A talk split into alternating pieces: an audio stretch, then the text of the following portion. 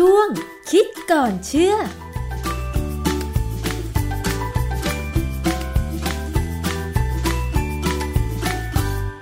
พบกันในช่วงคิดก่อนเชื่อกับดรแก้วกังสดานนภัยนักพิษวิทยากับดิฉันชนาทิพย์นะคะ วันนี้มาคุยกันเรื่องของโควิด -19 ค่ะ ซึ่งตอนนี้นะคะ การระบาดยังคงเป็นไปอย่างต่อเนื่อง ทั้งต่างประเทศแล้วก็ในไทย ซึ่งมีความพยายามจากทุกหน่วยงานเลยค่ะ ในการสกัดกั้นการแพร่ระบาดของโควิด -19 หรือไวรัสโคโรนาสายพันธุ์ใหม่ 2019 นะคะ แต่คุณผู้ฟังมันก็มีข่าวอีกนั่นแหละค่ะว่าโควิด -19 เนี่ยมันกลายพันธุ์เป็น 2 ชนิด แต่เรื่องนี้มันมีงานวิจัยอะไรที่มารองรับ แล้วเราจะรับมือกับมันอย่างไร ต้องไปสอบถามกับอาจารย์แก้วค่ะ อาจารย์คะมันเป็นเรื่องที่น่าเป็นห่วงไหมคะ กับการกลายพันธุ์ของไวรัสโควิด -19 เนี่ยค่ะ ครับความจริงอย่างที่ผมเคยบอกไว้นะ ผมไม่ใช่ผู้เชี่ยวชาญเรื่องไวรัสนะ ในกรณีนี้เนี่ยมันมีการกลายพันธุ์ ซึ่งการกลายพันธุ์เนี่ยมันเป็นเรื่องทางพิษวิทยาค่ะที่เราศึกษาอยู่ค่ะนะฮะถามว่าการที่มันกลายพันธุ์แล้วเนี่ย มันทำให้เกิดอันตรายมากขึ้นมากไหมในบทความที่เขาตีพิมพ์ในวารสารของจีนนะชื่อ National Science Review เป็นวารสารของจีนนี่แหละนะฮะนักวิจัยชาวจีนเนี่ยเขาเอาเชื้อไวรัสของที่เป็นพวกโควิด -19 เนี่ย ซึ่งมันมีจากที่ต่างๆ ที่มันมีการติดเชื้อตรงนู้นตรงนี้เนี่ยเขาก็จับมันมาดูมาดู ปรากฏว่าเขาไม่เจอว่ามันมีความแตกต่างกันทางหน่วยพันธุกรรมค่ะนะฮะเอ่อ ตอนเนี้ยที่เขาเจอก็คือตอนนี้มันอยู่สองชนิดเจ้าที่เขาเรียกว่า S type หรือว่าชนิด S กับ L type หรือชนิด L ไอ้ S กับ L เนี่ย S ที่มาจากคำว่า serine type ส่วน L มาจากคำว่า leucine type แต่ที่ถามว่า serine กับ leucine นี่มันเป็นยังไง เออ serine เนี่ยเป็นชื่อของกรดอะมิโนตัวหนึ่ง leucine เป็นชื่อของกรดอะมิโนอีกตัวหนึ่ง F type หรือ serine type เนี่ยเขาเข้าใจว่ามันเป็นสายพันธุ์ดั้งเดิม สายพันธุ์หลักที่เริ่มต้นมาเลยมาจากตัวนี้นะฮะแล้วมันมีการกลายพันธุ์ คือการกลายพันธุ์เนี่ยพอมันกลายพันธุ์ที่ตรงที่เรียกว่าเขาเรียกว่าเป็นตัวรหัสพันธุกรรม แค่แค่ตัวเดียวเนี่ย มันสามารถทำให้กรดอะมิโนที่จะถูกสร้างออกมาจากเปลี่ยนได้จากซีรีนจะเป็นลูซีนค่ะคือกรดอะมิโนเปลี่ยนชนิดกรดอะมิโนนี้คือสิ่งที่อยู่ เป็นอ่าเป็นโปรตีนที่หุ้มตัวไวรัส อย่างที่ผมอธิบายไปครั้งแล้วว่า ไวรัสไม่ใช่สิ่งมีชีวิต แต่เป็นลักษณะที่ภาษาอังกฤษใช้คำว่า particle ภาษาไทยผมไม่แน่ใจจะใช้คำว่าอะไรนะเราใช้คำว่า particle แล้วกัน มันมันเป็น particle ซึ่งมีเปลือกเป็นโปรตีน หรือเป็นโปรตีนที่ผสมกับแป้งเรียกว่าเรียกว่าไกลโคโปรตีนนะ แต่ข้างในเปลือกเนี่ยที่เป็นกลมๆเนี่ย มันจะมีข้างในจะเป็น เป็นหน่วยพันธุกรรม เป็นกรดนิวคลีอิกซึ่งกรณีของโคโรนาไวรัสเนี่ย จะเป็น RNA ribonucleic acid นะคือการที่มี RNA อยู่เป็นอยู่ในในใน particle อันเนี้ยนะ เป็นเรื่องที่ค่อนข้างจะแปลกในสมัยโบราณ เพราะว่าจริง ๆ เราเข้าใจว่าการถ่ายทอดพันธุกรรมต่างๆ มันต้องใช้ DNA ค่ะแต่ไวรัสเนี่ยเป็นตัวเริ่มต้นที่จะเห็นว่า RNA เนี่ยก็ถ่ายทอดพันธุกรรมได้ และเป็นตัวที่มีปัญหานะ ตัวบทความเนี่ยเขาใช้คำว่าเขาใช้ชื่อว่า on the origin and continuing evolution of SARS-CoV-2 SARS SARS-CoV-2 เนี่ยถูกเปลี่ยนมาเป็นโควิด -19 ค่ะนะฮะเออผมพยายามอ่านบทความเนี่ยเป็นบทความที่อ่านยากแล้วเพราะไม่ใช่แนวทางของผมอะนะแต่อ่านแล้วก็พอเข้าใจได้ว่า คือเขาบอกว่าตอนที่มันมีการแพร่ระบาดที่อู่ฮั่นเนี่ยไวรัสตรงนั้นเป็นแอลแล้ว คือกลายพันธุ์ไปแล้วค่ะ แล้วเป็นชนิดที่เออมีความรุนแรงกว่า S L มีความรุนแรงกว่า S S เนี่ยเป็นตัวเริ่มต้น ซึ่งเข้าใจว่ามันอาจจะมาจากสัตว์อะไรก็ตามเนี่ยนะไอ้เจ้า L เนี่ยแพร่กระจายได้รวดเร็ว แล้วก่ออาการได้รุนแรง และเป็นประมาณ 70เปอร์เซ็นที่ทำให้เกิดการติดเชื้อในอู่ฮั่นค่ะ อาจารย์คะถามนิดนึง ในงานวิจัยเขาบอกไหมคะว่ามีปัจจัยอะไรที่ทำให้มีการกลายพันธุ์จาก S เป็น L อ่าผมจะอธิบายให้ฟังคือจริงๆยังไม่เคยมีใครพูดตรงนี้นะ แต่ว่าในหลักการพื้นฐานในตำราทางด้านไวโรโลจีหรือไวรัสวิทยาเนี่ย ไวรัสเนี่ย เวลามันจะมีการเพิ่มจำนวนกรดนิวคลีอิกเช่นกรณีของโคโรนาไวรัสเนี่ย ก็จะเพิ่มปริมาณ RNA เนี่ย มันจะเพิ่มอย่างรวดเร็ว แล้วไม่มีการตรวจสอบ ในระบบไม่มีการตรวจสอบ ภาษาการตรวจสอบเนี่ย ถ้าเป็นในเป็นเซลล์ของมนุษย์นะ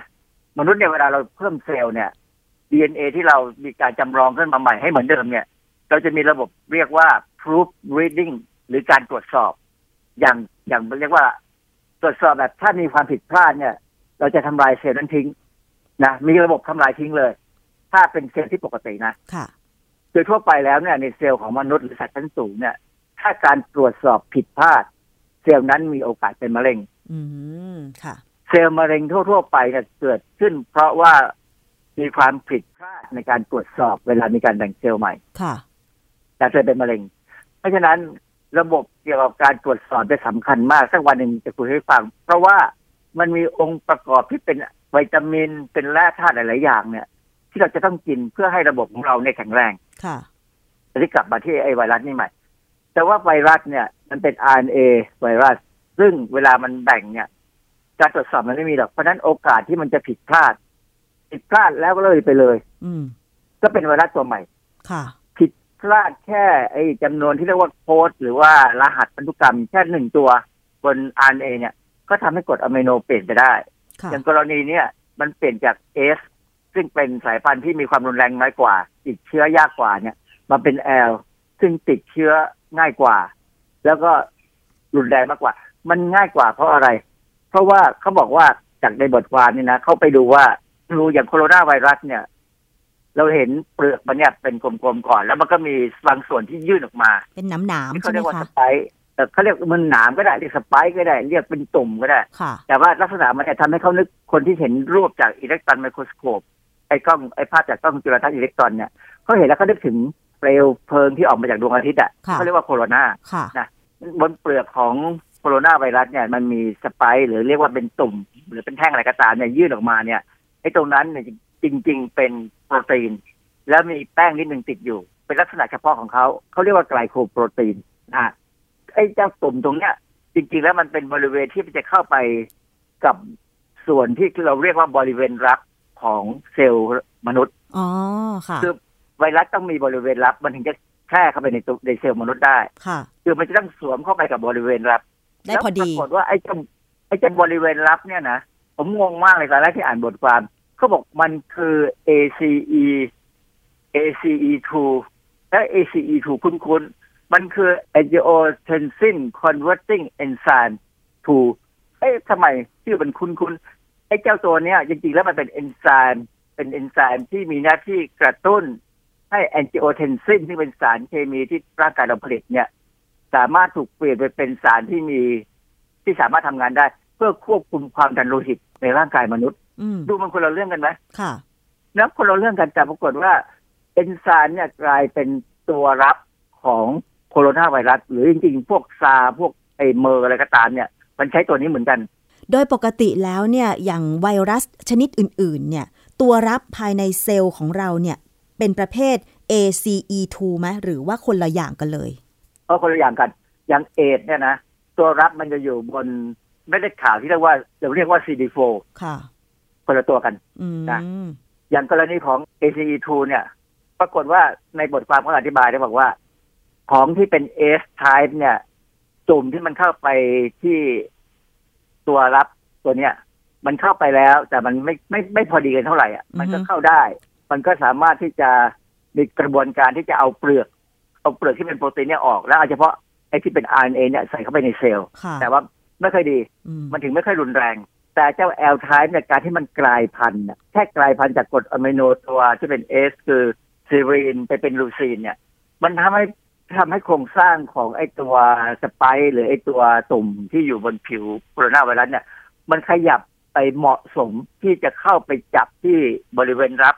ที่เป็น ACE2 ดีขึ้นอืมมันเลยสามารถเข้าเซลล์ได้เร็วขึ้น แล้วก่ออาการได้แรงขึ้น โอ้ ค่ะ ฟังแล้ว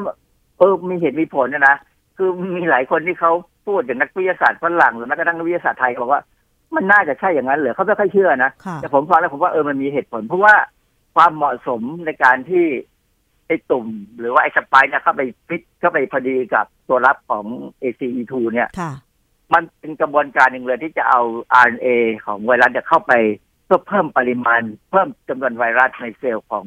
host ของมนุษย์เนี่ยฟังแล้วมีมีแนวโน้มว่าน่าจะเป็นไปได้ ก็คือว่าเต้ารับเต้าเสียบมันพอดีกันมันก็เลย สามารถติดต่อกันได้เร็วขึ้นดีขึ้นใช่ไหมคะทีนี้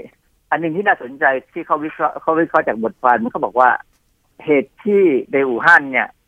มันเป็น L L form เนี่ยมันเลยติดเชื้อกันหนักแล้วก็เลยโอ้ยติดเชื้อกันรุนแรงแล้วก็ตายเนี่ย แล้วทันทีต้องปิดเมืองเลยเนี่ย การปิดเนี่ย มันดีอย่างที่ทำให้ปริมาณหรือจำนวนของในการติดเชื้อค่อยๆลดลง ตอนนี้มันลดลงลงแล้วนะจีนเนี่ยลดลงแล้วนะ แต่ไอตัวที่เป็นเอสฟอร์มเนี่ย ซึ่งเป็นตัวเริ่มต้นเนี่ยมันสามารถเข้าไปอยู่ในคนแล้วมันไม่ค่อยแสดงอาการเท่าไหร่แสดงอาการน้อยบางคนก็เลยร่อนไปร่อนมาออกไปนอกเมืองแล้วร่อนออกไปนอกประเทศจีนค่ะซึ่งอาจจะตามมากับไอ้พวกผีน้อยด้วย เราก็ไม่รู้อะนะค่ะเพราะแต่ว่ามันจะไม่ค่อยแสดงอาการและที่ผมกังวลในลักษณะของการกลายพันธุ์เนี่ย ไอ้เจ้าเอสมันอาจจะกลายพันธุ์เป็นแอลได้ไม่ยากหรอกพวกนี้มันอย่างที่ผมบอกเลยว่าไวรัสเนี่ย โดยธรรมชาติไปแล้วมันกลายพันธุ์เป็นประจำเพราะฉะนั้นการที่มันไประบาดหนักที่อิหร่านที่อิตาลีเนี่ย มันเป็นไปได้ไหมว่าเอสมันติดไปกับคนที่นำไป แล้วพอไปถึงบ้านเขามันอาจจะกลายพันธุ์ก็ได้เหมือนเหมือนเหมือนที่มันกลายพันธุ์ในอู่ฮั่นน่ะค่ะกลายเป็นแอลอีกก็เปล่าไม่รู้ คือเขาต้องตามดู การวิจัยต้องทำเขาบอกว่าจะต้องทำวิจัยต่อเรื่องไปถึงประเทศอื่นด้วยว่า มันเป็นอย่างนั้นหรือเปล่า เพราะฉะนั้นอันนี้เป็นเรื่องที่ถามว่าการวิจัยที่มันมีความหมายกับพวกเราขนาดไหนก็มีความหมายว่ามีฝรั่งคนหนึ่งก็บอกว่าไอ้แอลกับเอสเนี่ยนะ มันอาจจะมีสมมติเราจะสร้างร่างกายเราจะสร้างแอนติบอดีสู้กับมันเนี่ยค่ะอาจจะต้องสร้างสองอันนะสู้กับมันโอ้เพราะว่าบางครั้งเนี่ยเราอาจจะต้องติดสองอันมาเลย มันไม่สามารถเลือกได้หรอกว่าจะติดเฉพาะ L หรือ S หรืออาจจะติดทั้งสองอย่างพร้อมๆกันค่ะก็ต้องทำแอนติบอดีมากขึ้นนะ อาจารย์ต่แล้วที่หนักยาไปกว่านั้นคือ ยาที่รักษาตามอาการตอนเนี้ยตามข่าวบอกว่าก็คือยาต้านไวรัส HIV ใช่ไหมคะ แล้วก็รักษาตามอาการ ซึ่งการพัฒนายารักษาโควิด -19 หรือแม้แต่เรื่องของวัคซีนมาป้องกันเนี่ย มันจะสามารถตามทันการกลายพันธุ์ของโควิด -19 ไหมคือคือเท่าที่ที่ผมฟังผู้เชี่ยวชาญเขาพูดนะยามันไม่มียารักษาอืมมันมีแต่ยารักษาอาการ ค่ะ คือว่าไป ยับยั้งการทำงานของไอ้ระบบการสร้างไวรัสเพิ่มนะก็ไปก็ก็เป็นเป็นยาทั่วๆไปแหละ คืออย่างที่เขาบอกว่า คนบางคนที่สมมติว่าติดเชื้อไอ้ไข้เลือดออกซึ่งก็เป็นไวรัสใช่ไหมกับไอ้ไวรัสโควิด เนี่ย ถ้าใช้ยาตัวเดียวกันถ้ามันรักษาสองอัน มันก็ไปทั้งสองอันได้หมดแต่คือมันคือมันรักษาที่ตรงกลางๆ ไม่ได้รักษาไม่ได้บำบัดตัวไวรัสแบบชนิดว่าเฉพาะเลือก แต่ถ้าวัคซีนเนี่ยมันเลือกค่ะ แล้ววัคซีนนี่เขาบอกหนึ่งถึงหนึ่งปีครึ่ง ถึงน่าจะเห็นผลว่าจะใช้ได้ไม่ได้ เพราะว่าเวลาเราทำวัคซีนเนี่ย เราจะต้องทดลองในสัตว์ก่อน แล้วก็ไล่จากสัตว์เล็กๆมาถึงสัตว์ใหญ่สุดท้ายถึงเข้าถึงทดลองในคนเหตุที่ต้องใช้ทดลองในคน แล้วต้องให้แน่ใจว่าไม่มีปัญหานี่ก็เพราะว่า วัคซีนถ้ามีปัญหาเมื่อไหร่แพ้นะ คนที่ได้รับวัคซีนบางคนแพ้แพ้แล้วตายเลยก็มีนะโอ้ไอ้วัคซีนไข้หวัดใหญ่ทั่วๆไปเนี่ยที่ผมไม่ยอมฉีดเนี่ยก็เพราะว่าผมกลัวแพ้ค่ะ แล้วผมมีความรู้สึกว่าผมไม่ได้สังสรรค์คนเยอะเท่าไหร่ว่าะฉะนั้นไปไหนผมก็ใส่หน้ากากของผมไปเลยอะเพราะฉะนั้นที่เขากังวลคือเรื่องวัคซีนเนี่ย มันจะทันไหมอืมกับการกลายพันธุ์ของไวรัส ก็ไม่ได้บอกให้กังวลเนี่ยนะเพราะว่าถ้าเราพยายามจะทำอย่างที่กระทรวงสาธารณสุขสอนนะนะบอกว่าล้างมือ กินร้อนช้อนกลางอะไรก็ตามเนี่ยนะแล้วคนที่รู้ว่าตัวเองเสี่ยงหรือเริ่มมีอาการที่ไม่ดีเนี่ยแยกตัวค่ะแยกตัวแล้ว หาทางหาให้เจอหมอที่ที่ถูกต้องแล้วก็ค่ะรักษาอาการ คือจริงๆอัอัตราการตายมันแค่หนึ่งเปอร์เซ็นต์นะอือฮึแต่ใครจะยอมเป็นหนึ่งเปอร์เซ็นต์ใช่ ก็แล้วแต่ดังนั้นเนี่ยกลัวไว้ กลัวไว้บ้าง อาจารย์มันมีคนแชร์ก็คือคนรู้จักในสื่อสังคมออนไลน์ดิฉันเนี่ยแหละค่ะ เป็นอาจารย์เหมือนกันนะคะ บอกว่าไปเดินห้างอยู่ ปรากฏคนที่เดินอยู่ข้างหน้านะคะ ก็ใส่หน้ากากอย่างดีเลย แต่พอจะจามเท่านั้นแหละ ดึงหน้ากากลงมาที่คางแล้วก็จามออกมา คนที่ไปด้วยกันเขาก็เลยถามว่าดึงหน้ากากมาทำไม คนที่ดึงหน้ากากตอบว่ากลัวน้ำลายมันไปเปื้อนหน้ากากก็เลยดึงลงมา อาจารย์ แล้วแบบเนี้ยคือจะทำยังไงให้คนมันเข้าใจถูกว่าจริง ๆ ใส่หน้ากากก็ดีแล้ว เวลาไอเวลาจามก็อยู่ภายใต้หน้ากากของตัวเองจะได้ไม่แพร่เชื้อค่ะอาจารย์แก้วไอ้นี่มันต้องสอนตั้งแต่ปหนึ่งคือต้องเริ่มต้นใหม่กับเจเนเรชันใหม่ๆอะที่จะสอนให้เด็กว่ามีความรับผิดชอบนะคือญี่ปุ่นเขาสอนมาเป็นยี่สิบถึงสิบปีแล้วมั้งหรือห้าสิบปีก็ไม่รู้นะ จนคนเขาเป็นอย่างนั้นอะ คือ ใครป่วยก็ปิดจมูกค่ะ นะไม่ไปแพร่เชื้อใครไอ้คนที่ไม่ป่วยก็จะได้ไม่ต้องใส่หน้ากากที่ของเรามันไม่มีระเบียบไงค่ะขนาดมันกลับมาจากเมืองเกาหลีมันยังไปเดินล่อนไปที่นู่นที่นี่จนเขาบ้ากันทั้งเมืองไปหมดแล้ว คือคนที่ขาดความรับผิดชอบ เพราะว่าประเทศเราเขาบอกอะไรทำได้ตามใจคือไทยแท้อือฮึซึ่งมันเป็นลักษณะที่เลวร้ายมากที่ผมมีความรู้สึกว่า ถ้าจะปฏิรูปประเทศไทยนะเรื่องแรกที่ต้องปฏิรูปคือการรักษาระเบียบค่ะแต่ไม่ใช่การควบคุม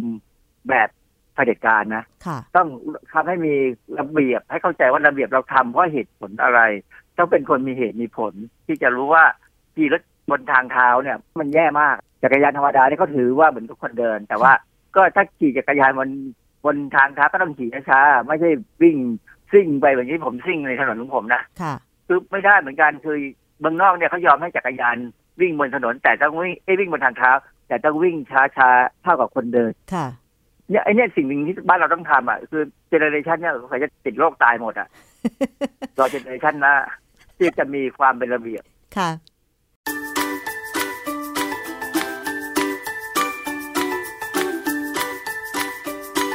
ช่วงคิดก่อนเชื่อ